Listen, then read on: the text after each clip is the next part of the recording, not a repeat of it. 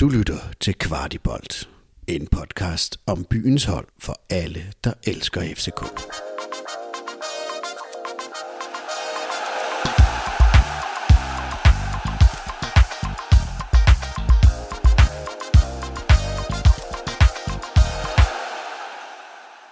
FCK snublede videre ind i Superligaen, og anden hjemmekamp blev endnu en dødsejler af en kamp.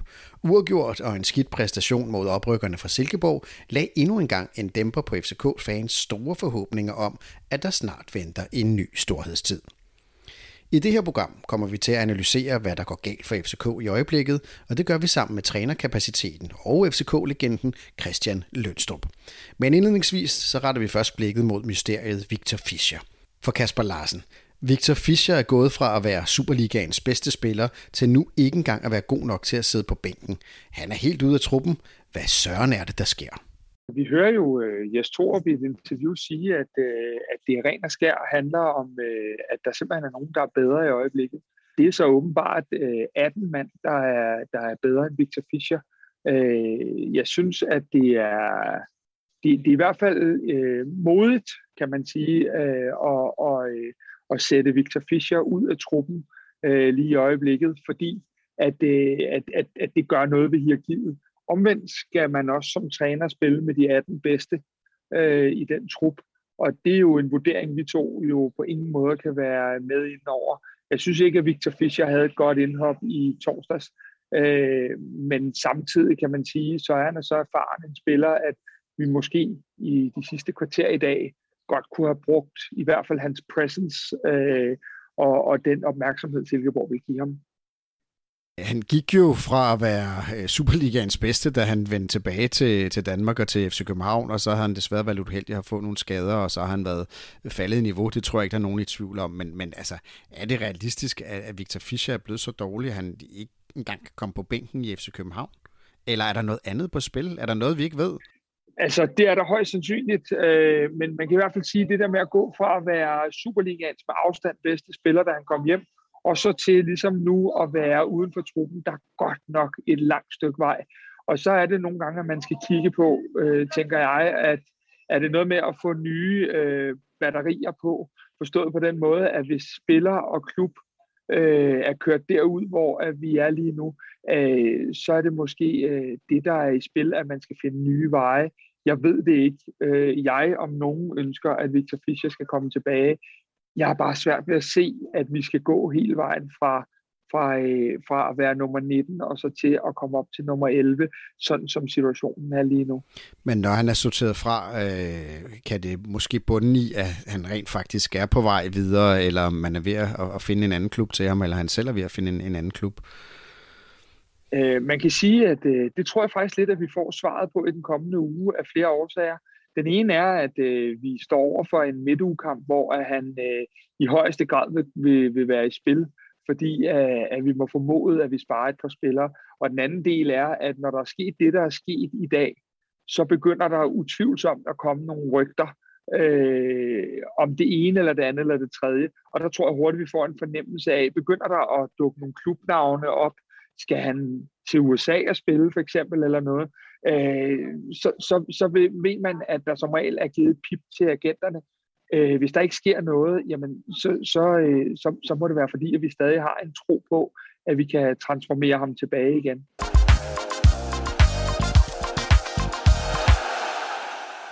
Og dermed rigtig hjertelig velkommen til Kvartibold, der i denne udsendelse kigger dybt i Jes Torups store taktikværktøjskasse. For hvad sker der mod Silkeborg? Hvem er det, der ikke tager ansvaret på sine skuldre? Hvor langt er FCK fra at være på deres topniveau? Hvordan klarer de unge spillere det? Og hvordan ser vores indkøb ud her tre kampe inden i sæsonen? Og ja, er det helt okay, at publikum synger på ståle, pifter af deres egne spillere, og at sportsdirektøren går med i omklædningsrummet i pausen? Alt det og meget mere i dagens udgave af Kvartibolt. Der ligger tidskoder i shownoterne, så du kan hoppe direkte til den del af programmet, du allerhelst vil høre. Men øh, allerførst, en kæmpe stor tak til alle jer, der sidder derude og lytter med. Her ved sæsonstart er der kommet rigtig mange nye lyttere til, og det er vi rigtig glade for. Det varmer vores FCK-hjerter. Og derfor har vi lavet det her lille indslag til alle nye lyttere, der giver en kort indføring i, hvem Kvartibolt egentlig er. Kvartibolt er et medie med indsigt, passion og FCK-drømmen. Mine damer og herrer. Vi giver dig analyser. Seca viser det jo i, i, i noget nær den smukkeste sprint over øh, 60 meter. Reaktioner. Fuck mand, altså det her, det, det, det er nu altså. Perspektiv. Det bragte FC København op på et nyt niveau og fik en anden, altså klubben ændrede sig. Holdninger. Og jeg savner lidt, at der er en, der tager klubben på skuldrene og siger, vi er de bedste, vi er Nordens Real Madrid. Og følelser. Og så lige pludselig begynder hele trianglen at råbe, og jeg tjekker min livescore, og så begynder jeg at råbe. Hvor er det fucking sindssygt. Hvis du er ny lytter af Kvartibolt, så ligger der masser af spændende programmer og venter på at blive lyttet på. Hør blandt andet Don Ø om skabelsen af FCK's DNA. Rent sportsligt, når vi taler om DNA, jamen så er det jo, at vi vil vinde. Vi vil øh, kæmpe til det sidste. Jes Torup om FCK's defensiv. Vi kan ikke være det, det hold, der går tredje flest mål ind på, og så stadigvæk har en ambition om at, at, at blande os i toppen. Michel Vikkelsø Davidsen om tilblivelsen af transferhistorier. Der er også et kildenetværk, hvor man ja, snakker med nogen. Så det er jo, altså, det, er jo det allervigtigste i, i den her branche. Lars Jacobsens analyse af Jes Torups projekt. Der var ikke så meget, øh, nu, nu kan vi jo bringe alle mulige fodboldtekniske floskler i spil, men hele rum og halvrum og tomrum og bagagerum og hvad fanden vi snakker om, ikke også? Altså, øh, der var det 4-4-2. Rasmus Højlund om det at være FCK-talent og få Superliga-debut. Der var selvfølgelig noget ekstra øh, sommerfugle, og jeg kunne mærke allerede et par timer inden kampstart, det er okay, fuck mand. Altså det her, det, det, det er nu, altså. Du finder alle programmerne ved at søge efter Kvartibold, der hvor du lytter til podcast. Der ligger også link til de enkelte programmer i shownoterne. Tak fordi du lytter med.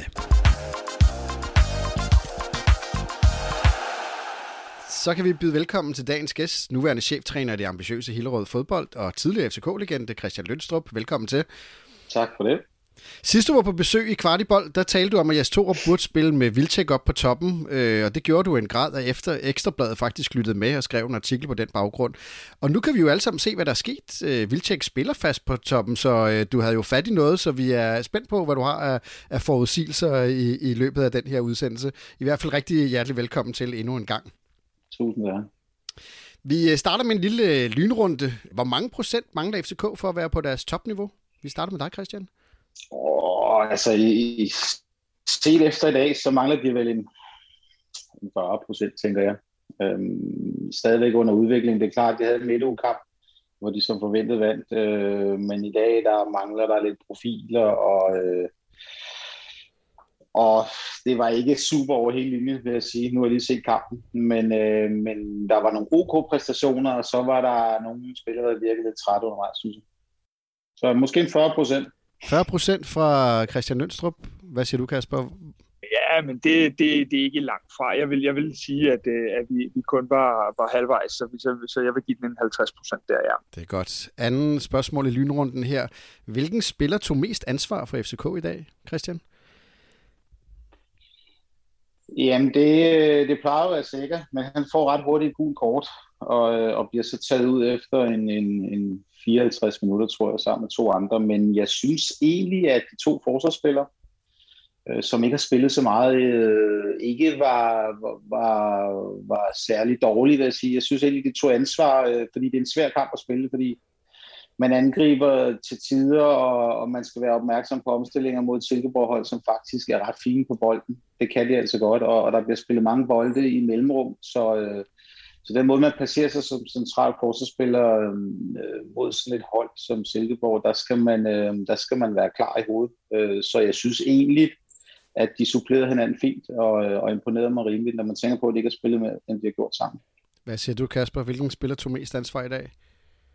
Jamen, øh, jeg, jeg, jeg er egentlig ikke uenig med Christian, men, men jeg synes jo, at når man, når man har så ung en vensterbak som, øh, som Victor Christiansen, så synes jeg, det er imponerende, at øh, selvom der er en skæver i ny af, hvor meget ansvar han tager, øh, både på bold og, og forholdet. Så, så jeg går lidt med ham i forhold til ansvaret.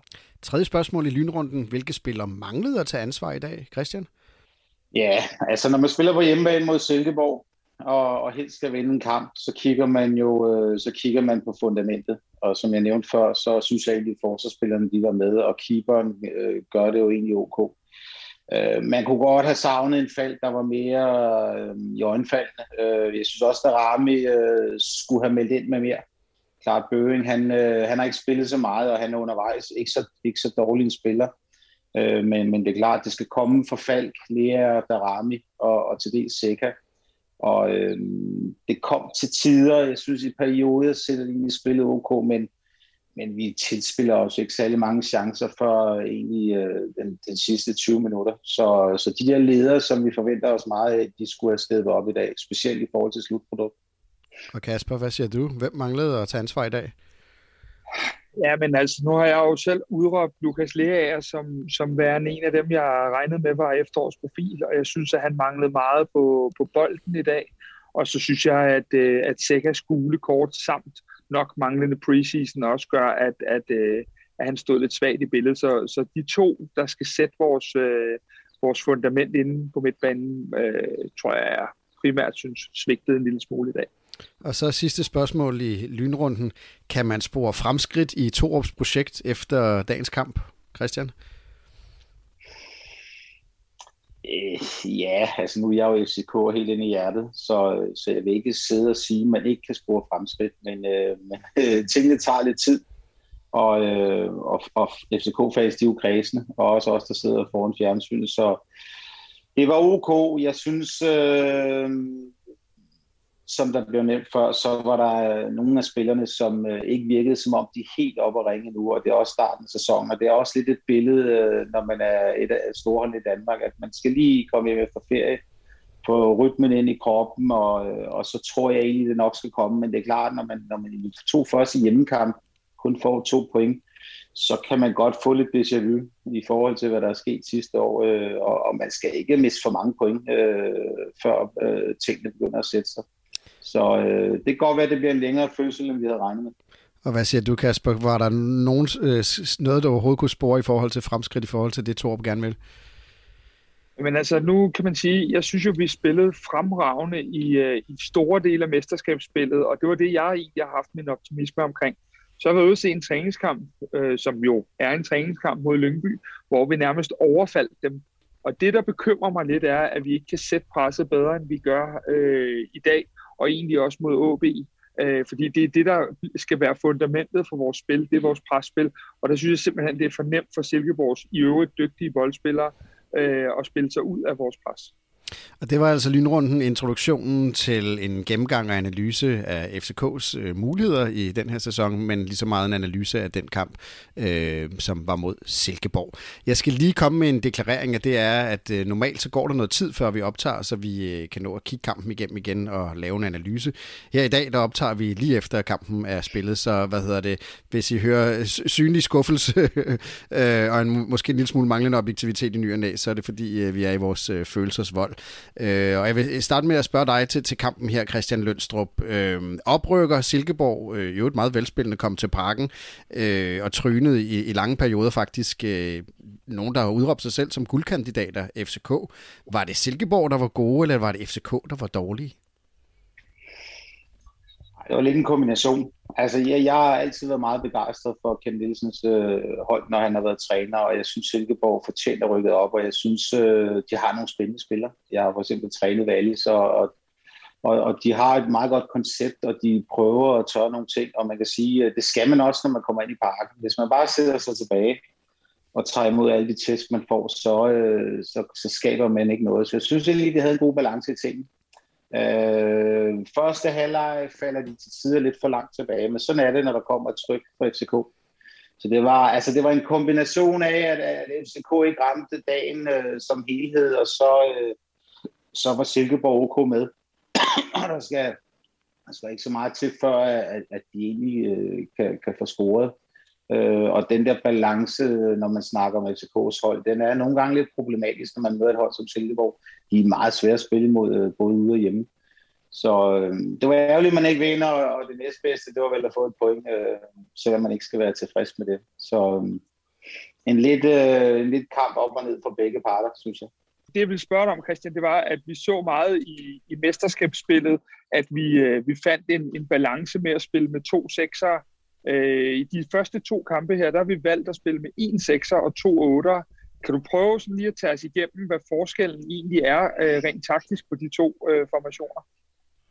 Jamen, altså, men det handler lidt om, øh, tror jeg, at to tænker meget på, skal han spille med to spillere fremme, to boksspillere. Altså, det har jo været kendetegnet for FCK gennem øh, hele Ståles tid. Det var, at han ville have tyngde længere fremme. Og, og det var også det, vi snakkede om sidst, jeg var igennem. Øh, men det handler også lidt om, hvilke type spillere man har. Øhm, og, øhm, og nu har man fået læger ind, som egentlig forvalter tingene godt, og jeg synes egentlig grundlæggende, at der er god balance. Og, og det er jo hele tiden den der opvejning, hvor meget skal man satse, når man spiller ind i parken.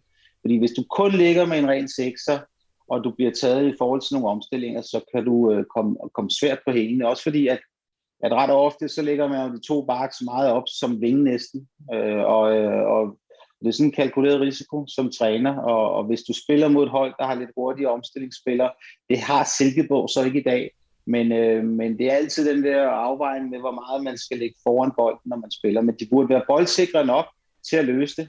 Og jeg vil sige, de spillere, de spiller med, Sikker og Lea, de kan jo sagtens ligge ved siden af hinanden, og folk kan vandre lidt rundt. Og, øhm, og, og man kan også se på et tidspunkt, da der bliver skiftet ud, at så kommer Jens Dage ind, og, og så kommer der et lidt bedre tryk, fordi han, er også, han fylder mere på indlægsfasen. Øh, og, og da det begynder at sætte højlån i det, så kommer der det tryk, som vi tit efterlyser, når, når FCK spiller. Og, og det var helt rigtigt set af, af Torup, at øh, ret hurtigt i anden halvleg, der kan man godt se, vi skal sætte noget trygt Silkeborg noget mere, vi skal komme mere over siderne, men det kræver også, at der kommer folk ind, der kan gå på scoring på indlægsfasen, og, og der kommer Højlund og, og Stage ind, og, og man kunne godt have brugt en, en Jonas Vind i dag, vil, vil jeg sige fordi det der tryk, det manglede i perioden, i hvert fald de første 54 minutter. Så øh, den der balance på midten er altid et tema hos os træner, men det handler meget om, hvor man spiller hen. Og når man spiller hjemme mod et formodet øh, øh, mindre godt hold som Silkeborg, eller i hvert fald et hold, man regner med, at man skal slå, så, så tænker man nok som træner, okay, vi er så meget i kontrol, at jeg kan godt splitte op på midten og kun spille med en ren sekser hvor man må nogle gange vurderer, okay, det er simpelthen for meget at spille hele tiden med to. Øhm, men igen, hvordan udvikler kampen sig, hvordan ser det ud, og, øh, og øh, det er også, jeg kan også fornemme lidt, at Thor vil gerne være spilstyrende undervejs, så der er det jo meget god idé at spille med tre øh, kontrollerende midtbanespillere.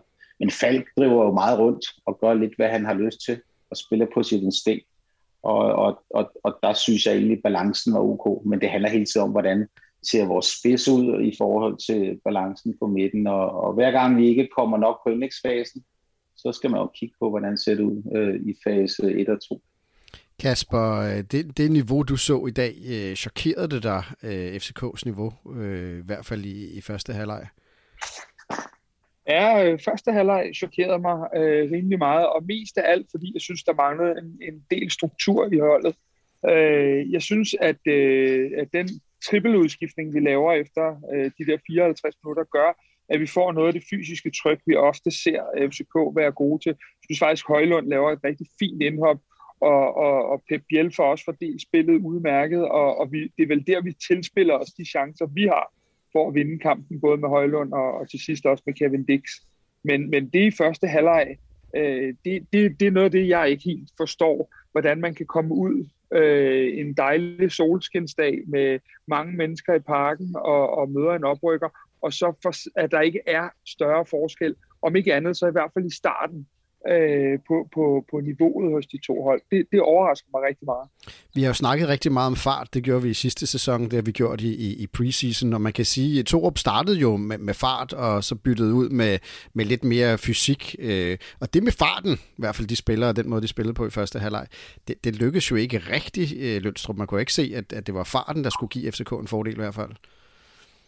Nej, men hvornår bruger man farten? Det bruger man, når der er omstillingsplads, muligheder, øh, og, og man kan jo godt lægge to og to sammen, når man kommer ind og spiller i parken, øh, og spiller på hjemmebane mod et mindre godt hold som Silkeborg, uden at forklare deres indsats i øvrigt, så må man jo formode, at man kommer til at diktere ting, og det bliver på øh, FCK's præmisser på deres banehalvdel. Og det gjorde det i, i perioder også, men, øh, men vi får ikke rigtig noget ud af Darame og Bøving, og, og vi får ikke, de får ikke sat deres mand, de kommer ikke til indlægsfasen. Og når de så kom, øh, og indlæggene kom fra Peter Ankersen eller Victor Christiansen, så er det typisk kun Vicek, der ligger derinde, fordi Falk og Lea, de kommer ikke så meget med. Lea kommer en enkelte del med, men Falk vinder jo ikke noget på hovedspil. Så, øh, så når man vælger at starte, som man gør det, så, øh, så er det begrænset, hvad der kan komme med det tryk, som, som Kasper efterlyser, at man skal gå ind og markere sig med det samme. Øh, jeg havde måske set det her som måske et, et, et, et, en start 11 i, på en udvalg mod et lidt et sværere hold at spille mod, hvor man havde kørt nogle omstillinger, hvor der var mere plads.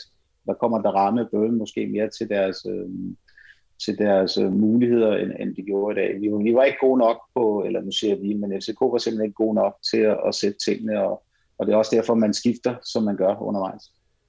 Ja, for Christian, det er jo en af de ting, jeg tænker, er der egentlig for lidt støtte til, til Camille i første halvleg, fordi Falk kommer til at lægge et, et stykke fra Camille, og de to øh, hurtige spillere i Børing og Darami kommer til at, at tage kanterne, så kommer han egentlig til at blive isoleret for meget deroppe? Ja, det gør han delvist også, når man går i pres. Altså, Silkeborg har jo fine midtbanespillere, altså de er dygtige centralt, og de ligger typisk med tre mand derinde. Og, og det vil sige, hvis du kun spiller med to kontrollerende, så kommer du tit i undertal derinde. Det vil sige, Falk ved godt, at han skal deltage defensivt. Øh, og, og det vil sige, at han kommer, han kommer ofte til at løbe meget uden bold. Og, øh, og det var de er i øjeblikket, hvor, hvor de har spillet en del kampe, og måske ikke er i topform, så, øh, så får man måske heller ikke det rigtige ud af Falk, som man havde regnet med. Altså det overskud, hvor, hvor man gør en forskel offensivt, det skal jo sidde i skabet, og det tager lidt tid.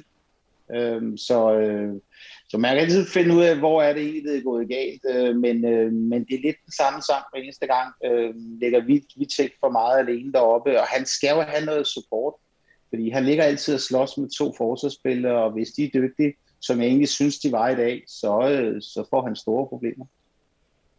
Øh, vi startede jo øh, med Børing inden. Øh, helt, helt ung spiller. Øh, hvordan vil I vurdere hans øh, indhop, Kasper? Lad os starte med dig eller ikke indhop, men hvordan vil I vurdere hans, øh, hans Superliga-start her? Øh, jeg synes, at han har nogle dejlige, hurtige fødder, og han har et godt blik for spillet. Og vi har jo set i U19-rækken, at han er enormt målfarlig. Men, men det her er jo en af de ting, jeg har påpeget flere gange, at øh, der er altså bare et stykke vej fra, fra U19-mælketænderne til at spille Superliga på et tophold, øh, et stort hold i Danmark. Øh, og jeg synes, at han virkede en lille smule øh, hæmmet af rammerne og, øh, og fik egentlig aldrig sat sit aftryk. Og men han ikke var dårlig, så var han i hvert fald øh, et stykke fra noget af det rigtig flotte niveau, vi ofte har set ham øh, præstere på på U19, og faktisk også i nogle af træningskampene. Nu ved jeg ikke, Christian, hvor meget FCK U19-bold du har set, men øh, hvad så du for bøven i dag? Jamen, jeg synes ikke, at han gør, hvad han kan. Man skal tænke på, at det er en ung spiller, og det tager tid. Altså, vi kan ikke forvente, at de bliver klar på, på en måned eller to øh, og de er undervejs. Og man kan sige, som træner helt objektivt set, når man sidder og skal vurdere, okay, hvad er det for en kamp, vi skal spille? Vi spiller hjemme mod Silkeborg. Øh, vi har haft en midtugekamp, øh, som vi kom meget godt igennem. Øh, hvornår skal man give ham chancen? Og det synes jeg egentlig giver meget god mening at prøve om lidt i dag. Så må jeg altid diskutere, om han melder sig nok ind. Øh, nu bliver han taget ud og ikke flået ud, fordi øh, man skal også behandle dem ordentligt, men, øh, men det er jo en meget god pejling om, hvor er han egentlig i systemet i forhold til hans udvikling, og, øh, Øh, og jeg synes egentlig, at han gjorde, hvad han kunne. Øh, vi forventer bare rigtig meget, øh, også fra, fra den anden side, og specielt når vi kun spiller med en angriber, så skal tingene jo komme fra de to sider eller Falk, og, og det skete ikke i dag, og det fik også en konsekvens ved, at man skifter allerede efter 54 minutter. Øh, vi har talt rigtig meget om presspil, og Torup gerne vil lave et meget højt presspil. Øh, det virkede som om, Kasper, at det enten fungerede presspillet ikke, ellers var det lidt for let for Silkeborg at spille sig ud af det i store dele af kampen. Ja, men jeg tror faktisk, det er noget af det, jeg har prøvet sådan også øh, at, at spørge Christian ind til i det her. Øh, det der med, at Vilcek, som, som du også rigtig siger, Christian, kommer til at ligge meget alene i presset. Øh, fordi vi har faktisk et par situationer i første halvleg, hvor vi øh, i vores genpres erobrer, og, og, og hvor det lige ser fornuftigt ud et par gange, men det, det er kun en, to, tre gange. Og ellers så ligger Camille og presser, og så kommer øh, Darami og Børing i næste øh, række, men vi får ikke skubbet højt nok op, og øh, jeg er for enig i det med, at forsvaret står rigtig fint i dag. Men jeg synes til tider godt, de kunne have, have skubbet lidt mere op, sådan, så der havde været lidt kortere afstand med, mellem kæderne. Jeg ved ikke, om det giver mening for dig. Jo, øh, det er jo altså en, en afvejning af det hele. Øh, men altså, som, som træner kigger man også lidt på modstanderen, hvor de er gode og hvor de er mindre gode undervejs. Og man kan sige, skal man presse med tre, som man gør i dag, øh, kontra presse med, med fire, hvis man spiller 4-4-2. Det handler lidt om, tror jeg, at, øh, at Thor godt var klar over, at, at Silkeborgs, en af deres forårs er jo den centrale midt, og de er dygtige spillere. Og, øh, og man kan godt komme galt afsted, hvis man bare presser hovedløst. Så jeg tror, han valgte sit, sit udgangspunkt i forhold til modstanderen. Øh, men det er også lidt tankevækkende, når, når kampen så udvikler sig lidt, og man ligesom går over en anden formation, og så får man lige pludselig momentum. Det handler vel også lidt om, at, at, at Silkeborg var ved at være lidt, lidt, lidt trætte, og, og måske har spillet over inde i perioden, men, øh, men altså, igen, det er små, små ting, øh, og, og, og hvis vi havde vundet 1 eller 2-0 i dag eller FCK, så havde vi nok ikke siddet og diskuteret de her ting øh, og vi er igen i starten af turneringen, så, så tingene skal nok lige falde ned i de rigtige kasser, og man skal nok lige have lidt overskud, øh, og det er jo ikke sådan, at folk ikke gør, hvad de kan. Men, men Silkeborg er altså ikke et dårligt hold, det skal man lige være opmærksom på. Christian, normalt når du står for sidelinjen, så, øh, så er det jo dig, der bestemmer, at du er træner. Øh, nu er du så også FCK-fan, men jo også tidligere Superliga-træner blandt andet. Hvad, hvad, ja. Når du sidder der og ser sådan en kamp derhjemme i dag, øh, var der nogle ting, du tænkte, du ved, hvis jeg havde FCK-træner, så ville jeg have gjort det her, eller det her skulle, skulle, skulle Jes gøre for at vinde kampen til FCK's fordel? Jamen, nu kigger jeg på, hvordan han starter op, hvordan hans formation ser ud, og hvilke spillere han starter med. Og, og man kan sige, det er hans valg. Øhm, jeg har ikke siddet og kigget på, hvordan Silkeborg de kommer. Jeg har rigeligt at gøre med det, jeg laver i hele året i øjeblikket. Øh, men jeg synes egentlig, at øh, han reagerer, som han skal. Man kan jo godt se, at, øh, at det ikke fungerer, man ikke kommer til særlig meget, øh, og, og balancen ikke sad i skabet. Og det er også problematisk, at, at Sækker får et gult kort så tidligt. Altså en af grundene til, at de ikke slår Aalborg i den første, det er jo fordi, at Bøjlesen får et, et, et horribelt rødt kort. Øh, og, og det vil han ikke opleve igen. Så øh, jeg synes egentlig, at han reagerer, som han skal, ud fra de forudsætninger, han havde. Og det så man også med det samme. Der kom jo prompte øh, en afregning på, at, at man, man lige pludselig øh, fik momentum og kom til mange flere chancer, end man har gjort i de første øh, 50 minutter. Så, så han agerede rigtigt, som han skulle. Og så handler det jo tit om, om manglende kvalitet, eller dem, der gør forskellen, fordi altså, det er jo ikke sådan, at FCK ikke kommer til chancer til sidst. Altså, vi, vi, vi, er, ret, vi er ret farlige, eller FCK er ret farlige på indlægsfasen, og det, og det er jo grund uheld, at, at man ikke får scoret et eller to mål. Så han gjorde præcis det, man skal som træner. Jeg, jeg er meget enig i forhold til det med indskiftningerne, øh, men jeg byder mærke i en ting, du siger øh, før. Du siger, at øh, at, at Jes Torup nok valgte X og Y-formation i forhold til, at Silkeborgs midtbane er ret dygtig, hvilket jeg i øvrigt også er enig i. Men må vi komme dertil, hvor at vi øh, sætter lidt hold efter, at vi møder en oprykker i parken, eller skal vi egentlig bare gå ud og spille det, vi selv vil stå for som FCK i parken, eller hvordan, hvordan ser du den del? Nej, selvfølgelig skal FCK diktere tingene i parken, og det gør de også ofte. Det gjorde de til dels i perioder også i dag. Øh, men, øh, men altså, det handler jo lidt om, hvad Thor vælger i sin start 11. Øh, han skal også kigge lidt på, lidt, hvem har friske ben. Øh, man skal også se nogle af de unge, hvordan falder de ind. Det kan jo godt være, at han har vurderet at, øh, at sætte Bøving på en, en højere kant i en 4-4-2. Måske lige var hårdt nok for ham i forhold til hans løb uden bold. Øh, så, så der er jo mange, der er mange overvejelser i de her ting, men, men nu, nu kommenterer jeg bare på, hvordan øh, træneren han reagerer ud fra det, der sker undervejs i kampene, og det er jo altid interessant for mig, hvordan man vælger at stille op. Øh, der går mange, der er mange ting og mange tanker omkring. Øh, der var også en del profiler, der ikke var med i dag, og vi har heller ikke drøftet Victor Fischer, og du ved, det, det øh, man er stadigvæk undervejs, men, øh, men øh, man er ikke så tålmodig, når man er FCK-fan, og det ved Torb også godt, så, øh, så derfor så reagerer han jo ret hurtigt og, og det skal han også derinde. Tålmodighed var der i hvert fald ikke meget af i parken. Øh, rigtig mange utilfredse fans. Øh, det vender vi også lige tilbage til øh, lidt senere. Men øh, en af de ting, der fungerede i hvert fald, som ikke har fungeret for FCK i rigtig lang tid, det var, at man øh, havde et clean sheet, man holdt et 0. Kasper Larsen. Øh, er der et, et lys øh, lidt i, i mørket øh, i forhold til det defensive? Ja, det er der jo i og for sig, fordi at, at hvis vi skal bygge et nyt narrativ op, så er det altid vigtigt at starte et sted, og det er jo ved at holde øh, det nul, som vi ikke har holdt i, i 100 år. Øh, så ja, det kan godt blive en del af en historie, man, man forsøger at få frem. Men når det så er sagt, så tænker jeg, at øh, selvom jeg er enig i, at det er et godt Silkeborg-hold, at de har haft en lille smule mere kvalitet i nogle af deres omstillingschancer. Blandt andet har de en, hvor de er to mod en. Jamen, øh, så havde vi ikke holdt nullet. Så, så ah, det, det, det, det er sådan lige på kanten øh, i forhold til, til balancegang der.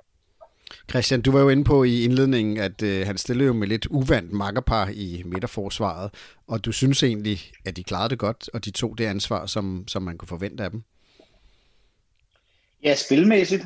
Altså nu sidder jeg og kigger den på tv, så jeg kan ikke høre, hvor, hvor verbale de er, og hvor, hvor, hvor meget ansvar de egentlig tager ud over dem selv. Men jeg synes faktisk, balancen var fin. Der var lige nogle enkelte blunder, hvor, øh, hvor Prabata, han, øh, han tager det, man skal. Øh, men, øh, men de var ret forudseende, og, øh, og det er klart, det, der er jo forskel på at bruge en Marius og, og så bo en, en Bøjlesen, når man bygger op, fordi han er så boldsikker Bøjlesen, som han er. Øh, øh, men jeg synes, øh, ud fra de præmisser, de havde i dag, så gjorde de det fint, og, øh, og det er klart, at de holder jo nul. Det kan godt være, at, at Silkeborg var lige ved næsten, men, øh, men det var da tankevækkende, at, at, at fundamentet holdt vand i dag, og det skal man da sætte pris på, for det er ikke altid, man holder nullet, når man spiller det. Vi, øh... ja, det, det, Ja, bare det er jeg meget enig i, øh, og jeg synes, at, øh, at, at faktisk øh, var der ret, relativt meget ro på nede i midterforsvaret. Man kunne godt have forestillet sig, når de slet ikke kendte hinanden, at der havde været mere øh, øh, uro i gelederne, men jeg synes jo faktisk, at de begge to spiller med en stor ro og med en autoritet i deres spil. Det er ikke alt, der lykkes, men, men du kunne ikke se, at de her de ikke havde spillet sammen i 10-15 kampe, og den ro synes jeg i højeste grad, at de skal have, fordi øh, ja, Kutulava har været her i hvad, to uger, og Marius, det er vel hans tredje fjerde kamp øh, øh, for FCK, så jeg synes et eller andet sted, at betragtning af, hvad man havde forestillet sig inden, så synes jeg faktisk også, at de, de løser den opgave rigtig fint. Ja, jeg kunne også have været bekymret omkring at starte med de to. Men igen, man skal jo også finde en kamp, hvornår giver man den chancen, og relationer er vigtigt i fodbold, og, øh, og fundamentet var faktisk øh, ikke så dårligt i dag for FCK. Men det er jo ikke det, man sidder og fokuserer på, når man spiller på hjemmebane mod Silkeborg, og at, at fundamentet skal være i orden. Det handler jo lidt om, hvor meget kommer vi til chancer, hvor meget sætter vi spillet, hvor meget går vi i pres. Det er jo ofte det, der er et tema. Men, øh, men jeg ser jo sådan lidt, jeg ved ikke om det er typisk, men jeg ser det med træners øjne, og, øh, og, og, og spille til 0 var, var faktisk godt for to forsvarsspillere, og, og en målmand, som er også forholdsvis ny. Så det er et meget godt udgangspunkt. Vi har jo talt rigtig meget om nullet, og Jes Torup har jo også selv, øh, vi, vi har lavet interview med ham her i, i preseason, hvor han jo snakker meget om defensiven, og det var en af de ting, der ligesom skulle lykkes. Hvis man gerne vil være danske mester, så kan man ikke være det hold, der lukker tredje flest mål ind i Superligaen. Så det lykkes i hvert fald i dag. Øh, PC har jo købt tre spillere ind. Øh, vi har set dem nu i, øh, i tre kampe her. Øh, hvad er din vurdering, Christian Lønstrup, af de øh, Agrebara og Rochalava og, og Kevin Dix? Er det gode indkøb, FCK har lavet i år? Ja, det synes jeg egentlig. Altså, det har været lidt en følgetong med alle de målmænd, de får skrabet sammen. Øhm, men det er klart, at der er afregnet kasse 1 i øjeblikket, når man ikke vinder danske mesterskab, og en, ny sportsdirektør ind i PC, som også måske lidt markerer sig ret hurtigt. Det er klart, at Dix skal ikke kende Peter, Peter Ankersen i øjeblikket, så det er ikke let. Han kan jo, han kan jo spille begge sider, og kan vel også spille længere fremme. Jeg synes så også, øh, at David i dag, Kusholawa, eller hvad han hedder, han viser, at, øh, at, at det er, der krummer i ham der, og jeg synes egentlig, han imponerede mig ret meget i dag.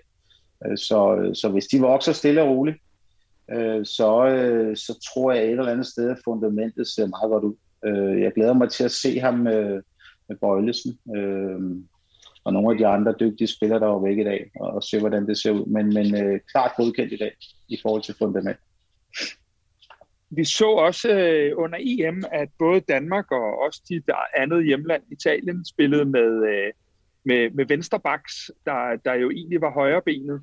Øh, mm. Er det noget, du tror, vi også vil komme til at se i FCK, øh, så vi for eksempel ser nogle, øh, nogle kampe, hvor Dix spiller øh, vensterbak?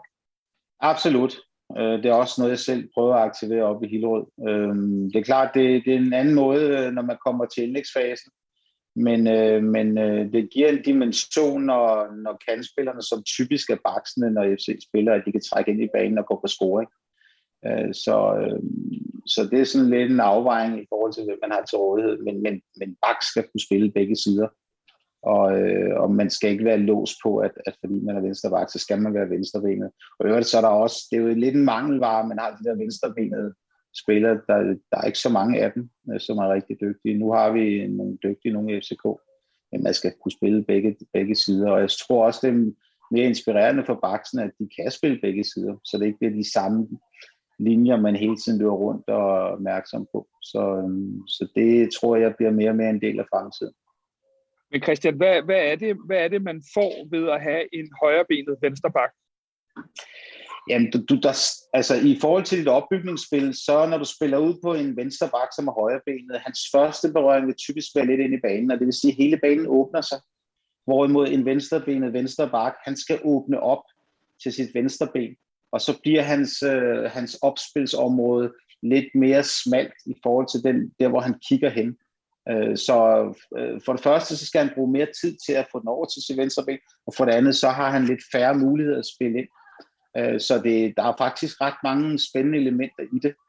Øh, og, og når du så går på indlægsfasen, så er det klart, så skal du måske træne dit dårlige ben noget mere, specielt når du spiller en FCK, fordi tit kommer du på overlap fra, fra den offensive spiller, og der skal du være i stand til at slå et indlæg med de venstre ben, hvis du spiller over venstre side. Det er jo sådan noget, man må træne, men, men det giver en dimension på sidste tredjedel, at du kan trække ind i banen øh, og, og gå på afslutninger, som du øvrigt ikke kan.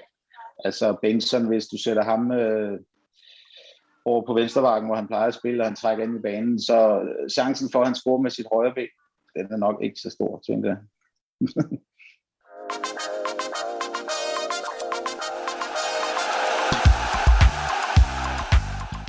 Så skal vi vende øh, Torups hovedpine, som er tilbagevendte koncept. Og man kan sige, i første omgang to point i to hjemmekampe i de første to kampe i sæsonen. Det er selvfølgelig en hovedpine i sig selv. Den vender vi lige tilbage til, fordi hvad er perspektivet for Jes Torups projekt øh, og for FCK.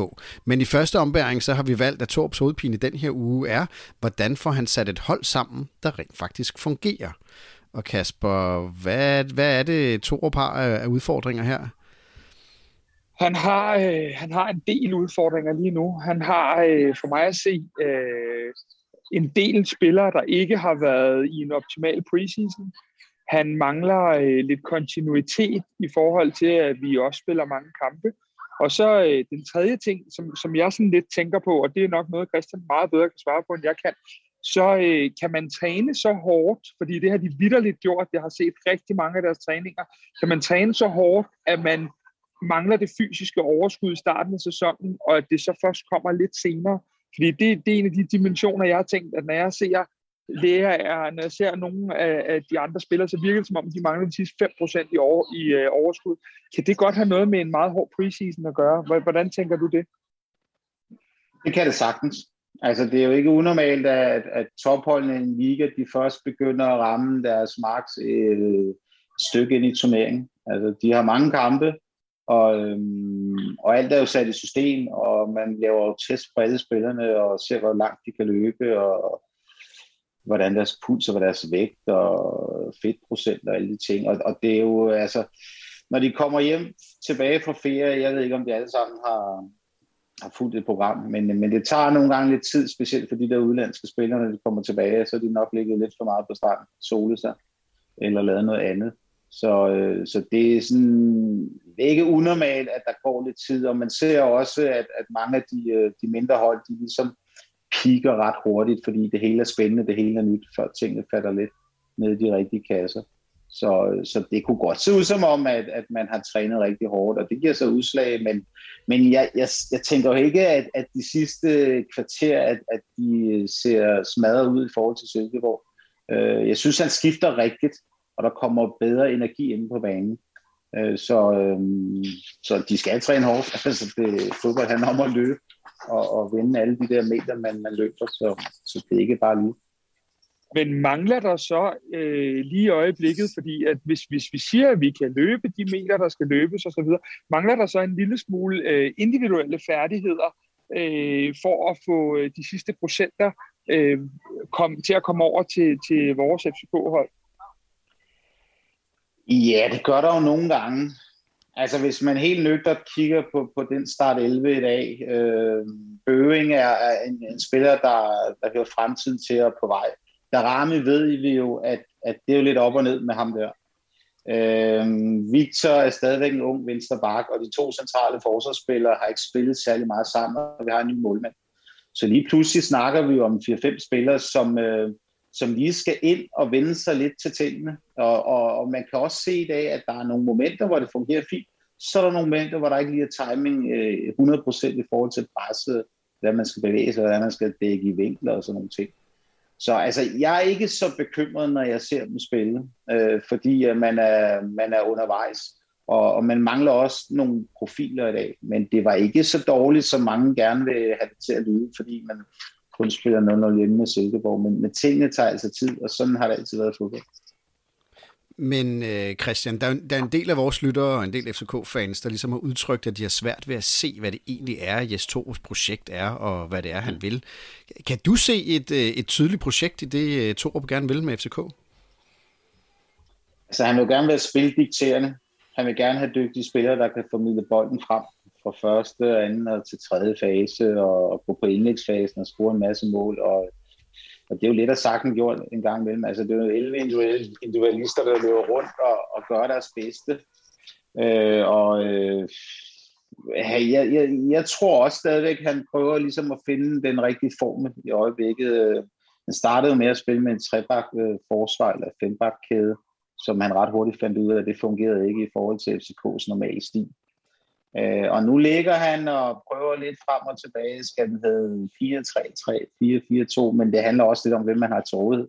Det er klart, når Jonas Vind ikke er med, og Højlund øh, han ikke mener, at han skal ind for start, så er han jo nødt til at sætte holdet derefter. Og altså, vi snakker jo hele tiden om systemer, og øhm, jeg har også hørt Julemand snakke om, at systemer handler jo om, hvordan man går i pres.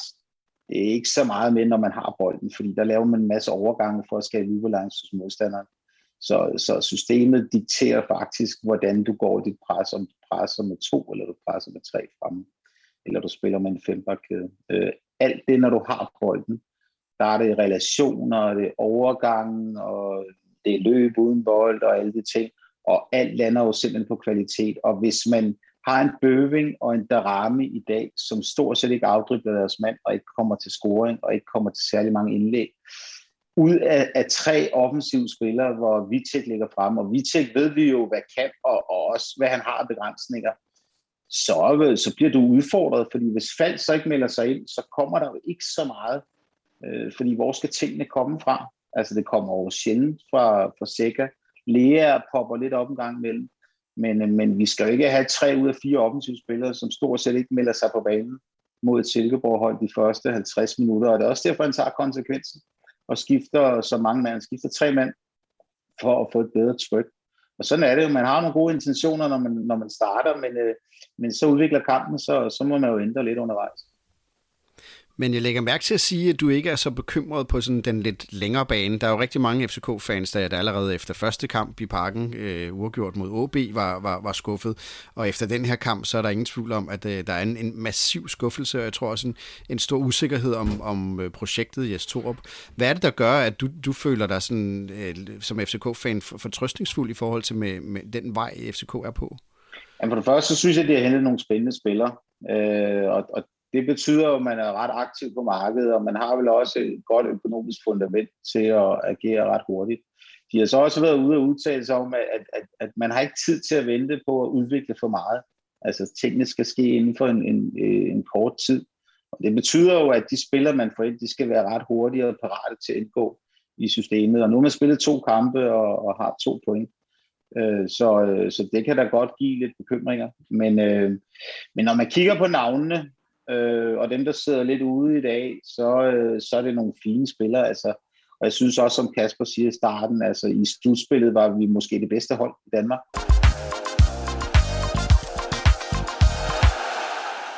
Kasper Christian Lønstrup øh, virker ikke overdrevet bekymret. Øh, du er lidt mere over i fanafdelingen, øh, og lever måske lidt mere din følelsesvold, end, end, end Christian gør med, med, med sit trænerblik på det. Hvad tænker du om, om perspektivet for øh, Jes Torups FCK lige nu, efter den her kamp, efter den her skuffende øh, uafgjort kamp? Jamen, jeg er nok lidt delt. Øh, på den ene side, så har jeg det sådan, at øh, de ting, jeg så i mesterskabsspillet, pegede en retning for mig, hvor jeg tænkte, at med de nødvendige indkøb og øh, en preseason i, i Østrig og så videre, så ville vi stå relativt stærkt. Men så havde jeg også den bekymring, der hed, at vi har haft øh, en preseason, hvor at øh, Carlos Sækker har været ude med, med corona. Vi havde nogle EM-spillere, der kom øh, ret sent til, og derfor så hele den balance i holdet var jeg lidt nervøs for, og det sagde jeg også for 14 dage siden, om vi kunne komme godt fra start og godt fra land i den her sæson. Jeg var ikke så bekymret omkring 1. september, men jeg var lidt bekymret lige nu. Og det var så vist sig at holde stik. Øh, men jeg synes, at det er vigtigt, at vi, øh, at vi bliver mere tydelige i, hvad det er, vi gerne vil øh, så der kan falde en form for ro i spillerne, øh, så, de, så de automatismer, for at bruge et Morten Olsen udtryk, der er så vigtige i fodbold, at de, øh, at de kommer til sin ret, fordi jeg synes, at vi til tider i dag virker en smule rødvilde og kigger på hinanden, og ikke helt er klar over, hvad det er, at sidemanden vil. Og det er det, der bekymrer mig. Rigtig mange eksperter har jo øh, hvad hedder det, udråbt FCK som værende guldfavoritter i år. FCK har udråbt sig selv som værende guldfavoritter. To år uden mesterskab, øh, så skal det gerne komme her i, i, i tredje sæson. Ellers øh, så sker der i hvert fald sikkert et eller andet i klubben. Øh, Christian Lønstrup, er det for tidligt overhovedet at snakke om, øh, om, om favoritværdigheden, om den er, den er løbet FCK af henne? Ja, det er alt for tidligt. Altså igen, jeg kan sagtens følge Kaspers frustration. Øh, jeg tror, der er mange, der sidder frustreret. Men, men, men øh, jeg synes egentlig, at fundamentet er til noget, der ser rigtig spændende ud, og det er et godt udgangspunkt. Sådan har jeg det også selv som træner. Øh, jeg kan også godt se, at man er lidt udfordret på, hvad sker der på sidste tredje, hvordan får vi sat Vitek ordentligt op, hvordan spiller Jonas Vind ind, hvad er det for et system, skal man spille med, med, med to rene spidser, to boksspillere, fordi øh, vi har måske en af de bedste målmænd, eller målmænd overhovedet i rækken. Vi har dygtige forsvarsspillere, vi har dygtige backs. Vi har, i mine øjne, har vi de bedste midtbanespillere øh, i forhold til de andre klubber. Øh, så, øh, så det lander tit på sidste tredjedel. Og, og det handler jo virkelig om at få folk ind og, og, og kigge på kvaliteten. Og, og når man skal ud og hente spillere, alle klubber vil jo gerne hente dem, der afgør kampen, men de er også frygtelig dyre. Øh, så, øh, så, så det handler lidt om, hvordan man sætter dem op. Og jeg tror, jeg tror det er det, der trigger to op øh, efter tid eller undervejs. Det er, at nogle dage føler han, okay, det her er nøglen, og så spiller man en kamp, og så får man lidt modgang, og hvordan låser man så den her lås op, øh, og med hvilke spillere. Øh, og der har været nogen ude, altså sikkert øh, corona og Jonas Vind kommer hjem efter det hjem og har alle småskade åbenbart. Øh. Så, øh, så tingene skal nok lige falde lidt til ro, indtil folk ligesom kommer helt op i gear igen. Men, men vi er jo meget utålmodige mennesker, der observerer de her ting. Men Christian, du har selv spillet under øh, Hans Bakke, du har selv spillet under Roy Hodgson, øh, og, og med statsgaranti nogle, nogle, øh, nogle dygtige trænere i Italien er det ikke også noget med, at de dygtigste trænere, de har meget, meget fokus på kontinuiteten, og ikke laver om for meget fra kamp til kamp, eller er det en gammeldags ja. Øh, tilgang at have til det? Øh, jo, jo, absolut. Altså tryghedsfornemmelsen hos en spiller skal jo være, den skal være god. Altså, de skal have en fornemmelse af, at der, hvor de spiller på banen, det er oftest de samme øh, øh bevægelser, man laver, og relationerne til din sidemand skal sidde der. Øh, og, øhm, og igen, jeg falder hele tiden tilbage til, at jeg synes, vi ser fint ud i vores firebakkæde, og, og så kan vi diskutere, hvordan skal midtbanen se ud, øh, og hvilke navne der skal spille derinde. Øh, men igen, den lander hele tiden på den offensive del, og den lander tit på kvalitet. Øh, og der, øh, hvor FCK gerne vil hen, og som ofte er, det er, at de er meget spilstyrende. Og de spiller ofte mod et hold, der stiller sig tilbage og kører omstillinger. Der skal man jo finde den der rigtige balance og alt andet lige, så er det sværere at, at skabe noget, end det er at forsvare. Og, og det er jo det, FCK tit er op imod. Øhm, og, og, og jeg har jo tit sagt, jamen når man, når man kommer afsted med baks, og man har dygtige offensiv på siderne, så skal de offensiv kunne, kunne spille i de små rum og sætte baksene op og, og gå på scoring og spille bande. Og det kræver også i forhold til FCK DNA, at man har nogle angriber, der giver tyngde, fordi ellers gør du øh, betingelserne lette for modstandernes forsvar, og sådan har det nogle gange været, når FCK har spillet her på det sidste. Øh, sådan var det ikke så tit under Ståle. Jo, når man spillede europæisk fodbold, ikke når man spillede øh, i Danmark. Men er vi faktisk ude i lige nu, at det kan være en, hvor åndssvagt den lyder, en fordel, at vi nu i, i den kommende periode skal møde øh, OB på udebane, Brøndby på hjemmebane og AGF i Aarhus.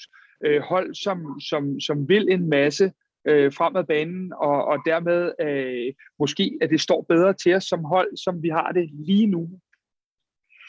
Ja, men det kommer an på, hvem han stiller. Altså, det bliver nogle svære kampe. Altså, at tage til OB og spille, det bliver ikke let. Det ser jeg allerede nu. Øh, men igen, så er man øh, en, en uge længere henne i, øh, systemet, og folk er blevet måske lidt mere friske, og der er nogen, der er tilbage. Øh, men, øh, men, men altså, der kommer så mange kampe, og, og tiden vil jo vise, hvordan det ser ud. Men når man spiller på hjemmebane, så skal man forvente at stille krav til FCK om, at de skal diktere det stort set hele tiden. Og det synes jeg ikke, man så i dag. Og så kan man altid finde ud af, hvorfor skete det ikke. Øh, men, øh, og jeg skal ikke sidde her og kloge mig på trænerens vejen, det er slet ikke det. Men det kan da godt være, at Torb, øh, inden han går i seng, tænker, okay, det var måske et mere omstillingshold, at stillede med i dag, end øh, det var et dikterende hold. Øh,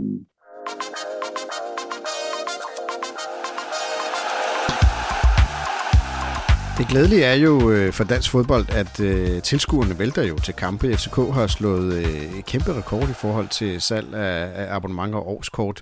Men det er jo også et øh, publikum, som er svært at tilfredsstille, og det så man i, i den grad i parken i dag. Altså allerede i første halvleg øh, begynder øh, publikum faktisk at vende sig mod FCK og, og pifte, og til sidst i kampen øh, står øh, parken jo faktisk og råber på Ståle, som jo er jo en, det må jo være en mistillidserklæring til, til, til Torup.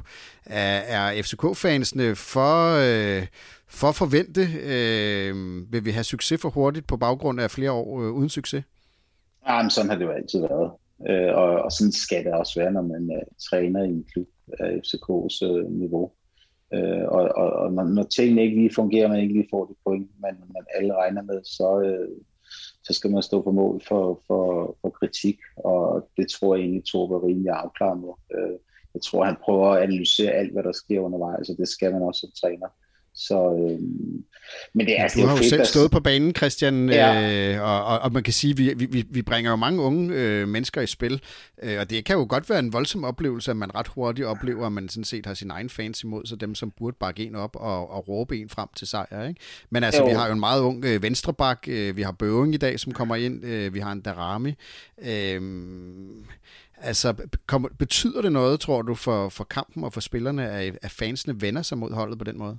Man kan jo annoncere det, som man har lyst til. Men altså, sådan er vilkårene derinde, og, øh, og, og det er et godt sted at udvikle sig som ung spiller, fordi man får virkelig oplevet nogle ting, som ikke er helt normalt, men sådan er det, der bliver stillet krav. Øh, og, og hvis man kigger på helheden med de penge, man bruger, og det budget, man har, og de mennesker, der er omkring, og hele den stab, så, øh, så det er fair nok et eller andet sted, at, øh, at man skal levere bedre. Så, men altså, det er jo en ud af mange kampe, og, og der skal jo ikke så meget til, for at, at tingene ændrer sig igen. Men, øh, men fedt, der er publikum på stadion. det er et meget godt udgangspunkt. Jeg tror hellere, at spillerne vil have en masse mennesker, der sviner dem til, end der ikke sidder nogen. Så det, er, det handler lidt om perspektiver. Og vi ved jo også godt, at fodboldverdenen er så sort-hvid, at havde Kevin Dick scoret til sidst, så havde man sagt, præstationen var ikke noget at råbe hurra for, men vi fik sejren, og det var det vigtigste, og så er vi videre til næste kamp. Så, så, ja. så altså, anderledes er fodboldverdenen jo heller ikke øh, på den måde, helt Nej, og hvis der skulle have været en vinder i dag, så havde det nok været FCK. Ikke? Og i den første kamp mod Aalborg, synes jeg, man spiller en fin kamp, og man er i god balance, og så trækker man et rødt kort, og så bliver det, så bliver det sgu lidt op ad bakke. Og i mellemtiden, så har man vundet en god sejr i en europæisk kamp. Så altså, det, er jo ikke, det er jo ikke helt sort det hele, selvom der er nogle fans, der synes, det er lige i momentet øh, med lidt solstikker og sådan nogle andre ting. Så, øh, øh, men igen, hvis vi havde vundet 1-0, så havde, så havde det, vi havde siddet og drøftet nu, ikke rigtig været noget tema. Og, så, og det er jo det, der er så fascinerende fodbold. Det kan vende lynhurtigt. Christian Lønstrup, det er dejligt at komme ind på din brix og, og få lidt optimisme ind efter en, en kamp, hvor, hvor rigtig mange uh, naturligvis er skuffet. Vi skal lige vende en enkelt ting, uh, fordi på tv, der, der siger de, at de, de fanger PC øh, nede i omklædningsrummet i, i pausen. Altså et sportsdirektør i omklædningsrum. Er det normalt? Øh, det kan det godt være. Øh, jeg har ikke problemer med, at der er nogen af, af dem, jeg arbejder sammen med i dagligdagen, at de er nede og hører, hvad der sker i pausen. Øh, det er klart, de skal nok ikke være dernede hele tiden, øh, men, øh, men det er jo meget godt, at, at, at PC ligesom kan vurdere, hvad det egentlig, der sker, og det kunne være, at han skulle hjælpe nogle af spillerne eller et eller andet. Øh, så øh, det, han skal selvfølgelig ikke blande sig i, hvad, hvad cheftræneren foretager, så man må gerne være lidt opmærksom på, hvad der sker. Det, det er ikke unormalt. Man har jo fornemmelsen af, at PC i hvert fald, øh, han har jo talt meget om i sit indkøbspolitik, at han vil have nogen med ild i øjnene, nogen som øh, spiller til, der er blod på trøjen. Altså, det, tror du, han har været nede og råbe? Og vi ved selvfølgelig overhovedet ikke, men, men tror du, når han er dernede, er det så for bare at kigge, eller tror du, han, han, øh, han deltager? Altså, det er jo Torup, der udstikker retningslinjerne og en, en, en sportschef, hvis han synes, det ikke fungerer i første halvleg, skal jo ikke øh, sprinte ned og begynde at diktere en masse ting i pausen, og ligesom overlappe cheftræneren. Så det tror jeg ikke, han har gjort. Han har måske lige været nede og, og give dem øh, ikke en opsang, men måske et frisk pus, og kom nu venner, nu, nu skal vi ud. Og, og det kan være, at nogle af de spillere, han har hentet ind, at, at han har snakket lidt ekstraordinært for dem, det ved jeg ikke. Øh, jeg, jeg har ikke været der. Øh, men det er ikke unormalt, at en sportschef nogle gange går ned og lige ser, hvad der sker. Men han skal ikke underminere cheftræneren. Det er i hvert fald et faktum. Jeg, jeg er sådan set uh, helt enig, og jeg tror heller ikke, der behøver at være mere i den historie. Man kan bare sige, at uh, det, der nogle gange sker, er, at når, når man er i den situation, FCK er lige nu, hvor balancen er ved at tippe, er det, går det den rigtige eller den forkerte vej, så, uh, så bliver, bliver de små historier bare nogle gange store, og det skal man i hvert fald være meget opmærksom på, hvordan man gestikulerer, når man er på tv, øh, og, og, og der er et kamera alle vegne. Øh, fordi at, at, at selv den mindste ting vil blive øh, vendt og drejet, når ting ikke fungerer. Præcis. Så man skal måske tænke, hvilken vej man går ned i omklædningsrummet. Det er faktisk øh, en rigtig god point, det er. Vi øh, lukker analysen af kampen mod Silkeborg i parken og prøver at kigge en lille smule frem. Fordi hvis et af nøgleordene er, at øh, der er mange gode ting, som går den rigtige vej, der er brug for kontinuitet, og der er brug for, for, for at spille øh, mange nye spillere ind på holdet, så er der i hvert fald rig øh, lejlighed, øh, også de kommende uger for FCK. Og Kasper, det første vi kigger ind i, det er jo, at vi skal en tur til Rusland for at spille øh, Europa. Øh, vi skal jo ikke til Hvide Rusland, men, men, men kampen bliver spillet i Rusland. Det er første kamp, som vi kan vente øh, fra FCK. Hvad, hvordan kommer Jes Torp til at gribe den kamp an?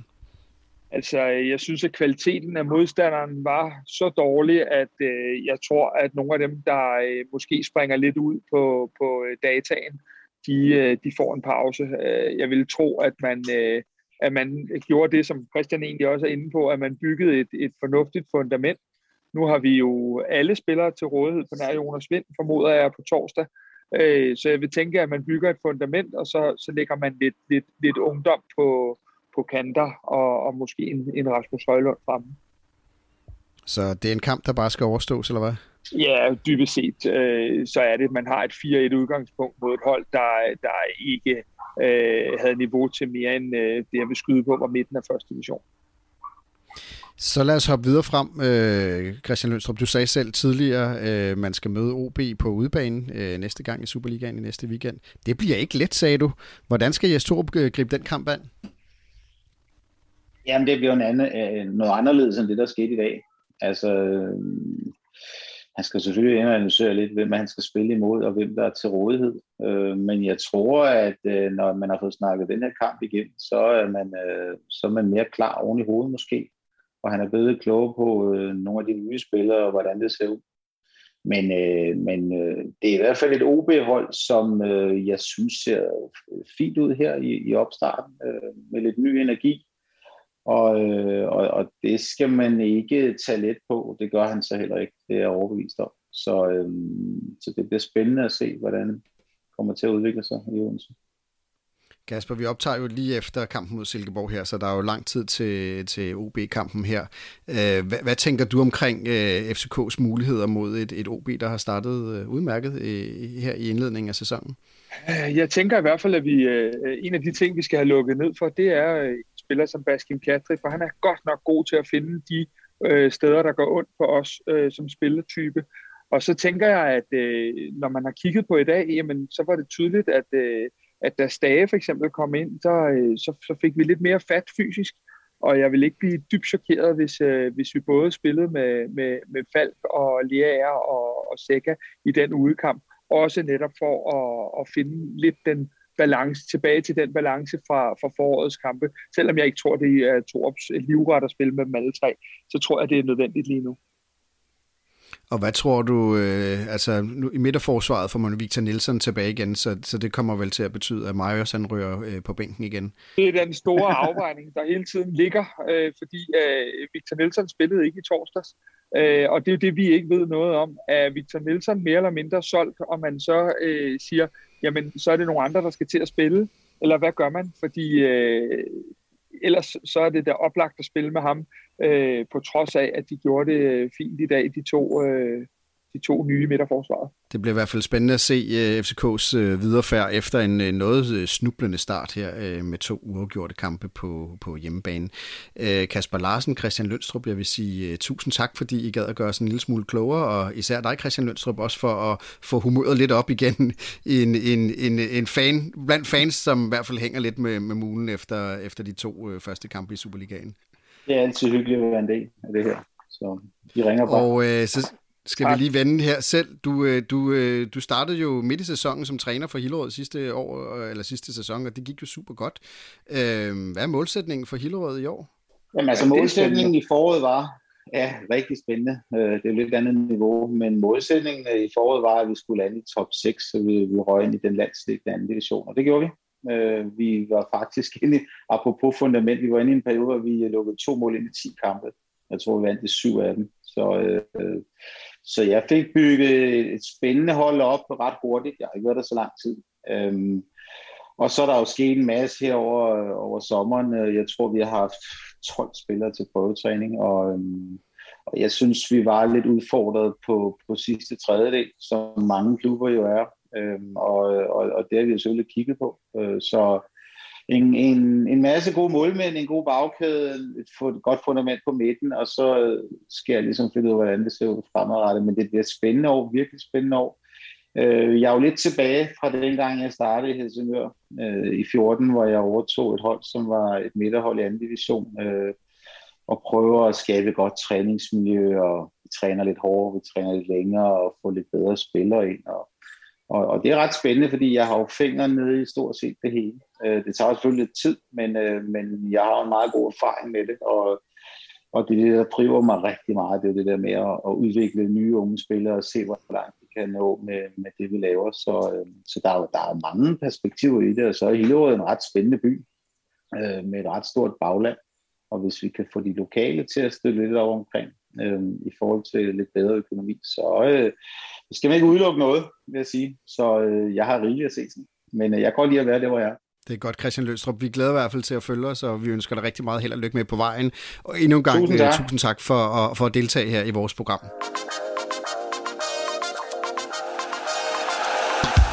Det her var endnu en udgave af FCK-podcasten Kvart i bold. Eftersom du har lyttet med helt til nu, så har det forhåbentlig været tiden værd. I så fald vil vi sætte pris på, hvis du vil give os en god anmeldelse i Apple Podcast, eller hvor du end måtte lytte til den her podcast.